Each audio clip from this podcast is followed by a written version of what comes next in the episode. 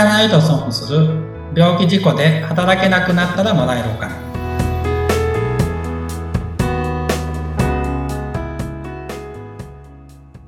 社会保険労務士の梅田です。ご一緒するのは水野ゆきです。梅田さん今回もよろしくお願いします。よろしくお願いします。さて、前回まではこの障害年金について3つの要件ということでお話しいただきましたが、今回はどんなお話いただけますか？えー、今回は、障害年金の請求のやり方についてお話ししたいなと思います。はい。請求の仕方ということですが、基本的にはどんな請求方法があるんですか？基本的には2種類あって、はい。えっと、一つは、自己重症請求っていうものになります。はい。で、自己重症請求っていうのは、まあ、今、えっ、ー、と、障害状態にあるので、うん、まあ、今から年金くださいねという請求になります。はい。もう一つは？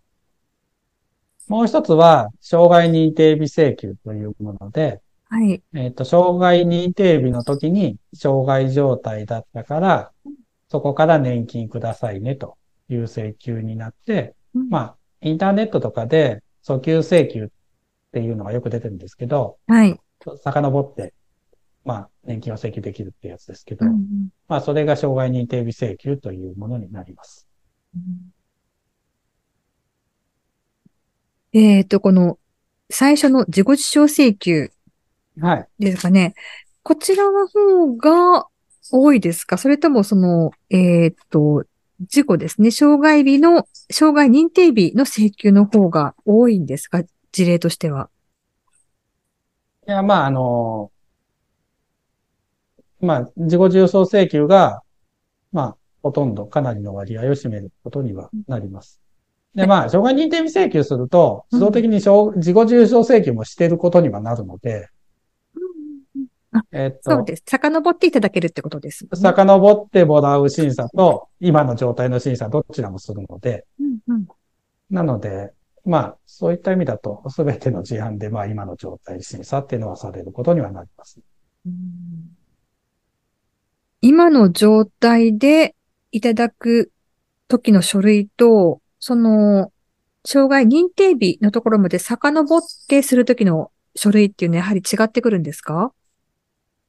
そうですね。違い、ま、違いますね。うん、っていうのも、まあ、要は障害認定日請求で証明するポイントが一つ増えて、えええー、っと、障害認定日の時に障害状態にあったかどうかっていう審査が入るので、ええ、障害認定日の時の状態を示す書類。まあ具体的には、あの、診断書になることが多いんですけど、ええ、診断書の提出を求められるっていう感じにはなります。で、この障害認定日っていう日なんですが、これはどこの日のことを言って障害認定日とされてるんでしょうか？えっ、と、障害認定日というのは、うん、まあ一部例外はあるんですけど、はい。えっ、ー、と、まあ基本的には初診日、何度も出てる初診日ですけど、うん、まあ初診日から起算して、1年6ヶ月を経過した日を障害認定日と呼んでいます。またこの初診日が大事にじゃなってくるわけですね。そうですね。そこから1年6ヶ月経過した日ということで、これはもうどんな障害でも同じえー、基本的にはっていうことですね。基本的には同じで、まあ、例えば脳梗塞であるとか人工骨頭であるとか、うんうん、まあ、そういうちょっと一部例外は、まあ、6ヶ月のケースがあったりとか、人工骨頭だったら人工骨頭を装着した日とか、まあ、そういうちょっと1年6ヶ月前で障害認定日になるケースも、ちょっと特例で定められたりはするんですけど、そういう一部例外を除いては、あの、初診日から1年6ヶ月を経過した日が障害認定日になります。そうすると、この、障害認定日の請求っていうのは少しハードルが高いような気もするんですが、今までの事例ではいかがですか？そうですね。おっしゃる通り、あの、障害認定日請求っていうのは、だいぶハードルは高いです。うん、っていうのも、うんと、ま、まず一つは、あの、診断書で障害状態って、えっと、証明することがほとんどになるので、えーっと、まあ、5年以内の障害認定日だったら、基本的には病院に記録があるんですけど、はい。まあ、前回か前々回の、あ、初心日のところの動画か。初心日のところの動画、あ、動画じゃない、えっと、収録でもお話ししたように、うん。あの、カルテの保存期間っていうのが5年になるので、うん、そうでしたね。はい。あの、もうカルテを病院の方が処分してしまっていると、うん。まず、なかなか記載いただけない、なかなかっていうか記載無理なので、うん。あの、その辺で記載いただけないケースっていうのは、まあ相当程度ありますし、うんあとは、まあ1年6ヶ月経過したところで、うん、まあ必要な検査とかをしてなかったりとかしたら、その検査数値を書くことができないんで、うん。そうすると障害状態を示すことができ、な内部疾患とかですけどね。あの、血液の数値であるとか、あと、なんでしょうね。あの、例えば中の臓臓器の数値とかいろいろあるんですけど、うん。そういう検査してなかったらその数値って出てないじゃないですか。はい。で、ちょうど何もあの、年金もらうために病院行ってるわけではないのですかうら、ん。ちょうど1年6ヶ月経過したあたりで、必ずしもそういう検査しているって限らないわけですよ。うん。そうすると、まあ仮に障害状態で、だっただろうなって推測はできても、うんあの、数値が出てこないので、証明できないっていうことには、ですケースはありますね。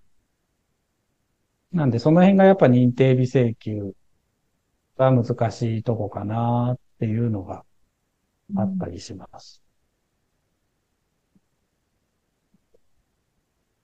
具体的な事例としては難しかったって案件ありますか？まあ、そうですね。難しかった案件とか、まあ難しかったっていうか、うーんと、結構よくあるのが、うーんと、まあ、お医者さんって、医者、医師って、年金制度ってあまり詳しくないって話もしたと思うんですけど、はい。詳しくないんですね。で、まあそういう、で、あの、診断書を求めるケースってどういうケースかっていうと、今の状態の診断書くださいっていうのがほとんどなんですよ。うん、うん、うん。基本的には先生診断書書いてくださいって言うと、まあ今の診断書書いてください、今の状態の診断書書いてくださいっていうはい。のがほとんどなんで、うん。あの、医師からしたらなんでそんな昔の診断書いるのみたいな話になるんですよ。そう、遡ってなので、だいぶ前のものをもらわなきゃいけないってことですもんね。7年前のもの書くのみたいな。なんでみたいな。うん。なんでそこなのみたいな。うん、うん。それで、まあそこはちょっと年金の、まあ、要は障害認定日のお話ですよね。うん。そういうのをちょっとしてあげないとなかなかご理解いただけなかったりっていうのは、まあこれすべてのケースですけど、はい。あのーありますね。うん。まあ中にはね、年金に詳しいお医者さんもいるんですけど、うん。まあ別にね、年金を勉強して医師になるわけではないので、はい。別に知らなくてもそこってしょうがないと思ってるんですけど、うん。そう。ただやっぱ説明してあげ、説明しないとやっぱご理解いただけないので、まあそこがこう、なかなか一般の方だとうまく説明できなくてっていうケースは結構あったりとかして、そこを代わりに説明して、うんえー、あげてるケースとか結構出します。認定日請求だと。これあの、障害認定日に遡ってもらうケースって、例えばどういった時の状態が多かったりするんですか？どういったじゃ、あ、どういったケースってこと？どういったケースがありますか？いや、まあそれはいろんなケースありますよね。脳梗塞のケースもあるし、精神疾患のケースもあるし、うん。まあ人工骨はめるケースもあるし、まあはい。ペースメーカーはめてるケースとか、まあいろんなケース、まあ要は、あの、認定日請求できないケースって基本的にはないので、あの、どんなケースでもできるんですけど、はい。まあただその、一年、まあ大事なのは一年6ヶ月のところで初診日から、うん。障害認定日のところで障害状態になってるかどうかっていうのが一番ポイントにはなりますね。そっか。例えばこう糖尿病みたいな話が以前あったと思うんですが、糖尿病の診断がついたときに、1年6ヶ月経過した日で、まだ、あの、お薬飲んでるだけ？みたいな状態の方ももちろんいらっしゃいますよね。まあ、でその糖尿病だと、うん、ほとんどですね。で、そうすると、だんだんだんだんこう悪くなっていて、例えば10年後に手術したとか、うん。っていうことになってくると、これは、障害認定日に戻っても、障害状態ではないっていう。障害状態ではないので、まあ、結論とした障害認定日請求はでできないし、まあ、うんやったとしても不支給になるっていうことにはなりますね。そうすでると、そうんの時の請求ってこと、その気づいたあそうですね時の気、あの、気づいて自己重症請求って形で、うんまあ今から年金くださいねっていう請求を上げることになるんですけど、うん。で、今のところで問題は、あの、気づいてから時間が経過した時にどうなるかっていう話ですね。ああ。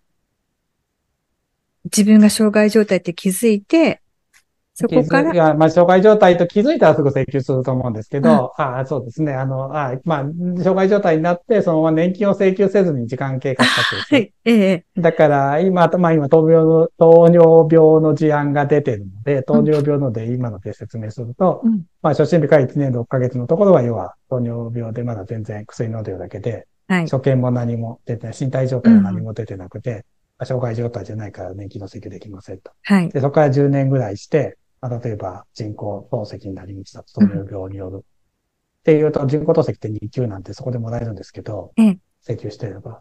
ただそこの人工透析になって、要は10年目に人工透析になりました。うんただ5年間年金制度を気づかずに、えー5年間経過しました。はい。で、5年間経過したところ、要は初診日から数えて15年目ですよね。ええ。のところで、あ、年金もらえるかもしれないって気づきました。はい。っていうケースは、15年経過したところからしかもらえないです。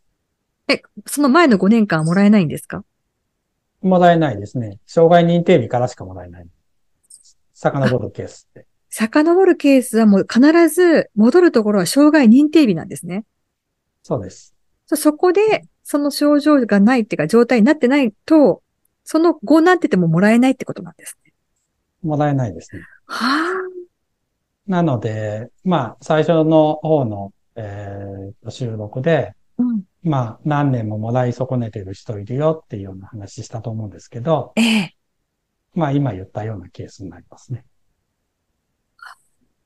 そうすると、いかにこの制度をきちんと知っておくことが大事かっていうのが本当に身に染みて、こう思いますね。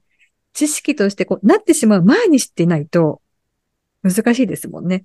まあ、そうですね。なってしまう前に知ってんのが理想ですね。なので、まあ、周知したいなっていうのがだいぶあって、なんかこう、本当ですよね。そう、あの、相談を受けてこんだけもらい損ねてますよっていう話はどうしてもせざるを得ないんでするんですけど、うんやっぱそれ辛いので、なん早く気づけば気づくほど早くいただけるわけですもんね。あ、そうですね。気づいてすぐ請求するっていうのが基本なので、障害状態になってからすぐ請求するっていうのが基本なので、はい。あの、それができないのはやっぱり年金制度の周知が進んでないからなんですよね。うんやはりこの、特にこの障害年金っていうのはね、難しいなっていう まあ、思いが。あるのと、自分が該当してるかどうかっていうのが本当に分かりにくい、こう、ギリギリなところがありますね。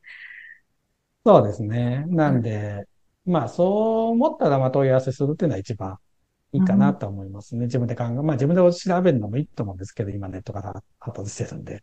なかなか判断つかないっていうケースも多くあると思うんで、うんそれだったら、まあ、聞いちゃった方が早いなって思いますね。例えばこう、聞くのは恥ずかしいし、これは該当しないかもしれないなって思いながら、聞くっていうハードルはなかなか難しいとは思うんですが、超えるのを。でもそのあたりは、あの、こう、優しく受け止めてくださるのがプロの方ですよね。まあ、そう、まあ、そうであろうと努力はしてますとしか言いようはないですけど。あの、そうですね。まあ、でも聞くのは一個の恥なんでね。あの、ねまあ、勇気持って聞けば、まあ、いいかなとは思いますし、別にあの、それでね、ちょっとそこで恥ずかしくても、まあ、例えば年金5年もらえなかったら数百万損するわけなんで、まあ、それよりはよっぽどいいと思うんですよね。そうですよね。だし、あと、うちで言うと、まあ、なんでしょうね。まあ、LINE で問い合わせできるようにしてるので、そうなんですか。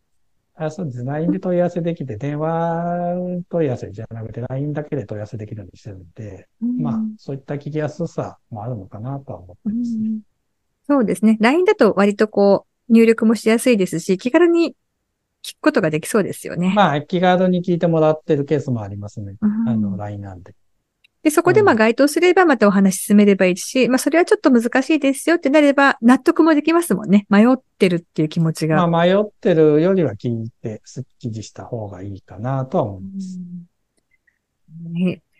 まあ様々な、こう、請求の仕方があるっていうことと、えー初診日だったりとか、障害認定日っていう言葉がね、今回出てきましたが、そのあたり、えーちょっとね、まだ難しいとか、もう少しお話聞きたいっていう方いらっしゃるかと思いますので、ぜひ、えー梅田さんの会社にアクセスをしていただきたいなと思います。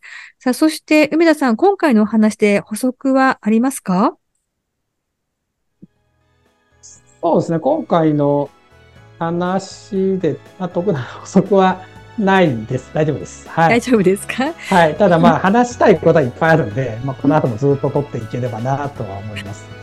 はい。はい。たくさん事例ね、お持ちのようですから、やはりその事例の中からヒントになることたくさんあると思いますので、また次回の配信楽しみにお待ちいただきたいと思います。ということで、梅田さん、今回もどうもありがとうございました。ありがとうございました。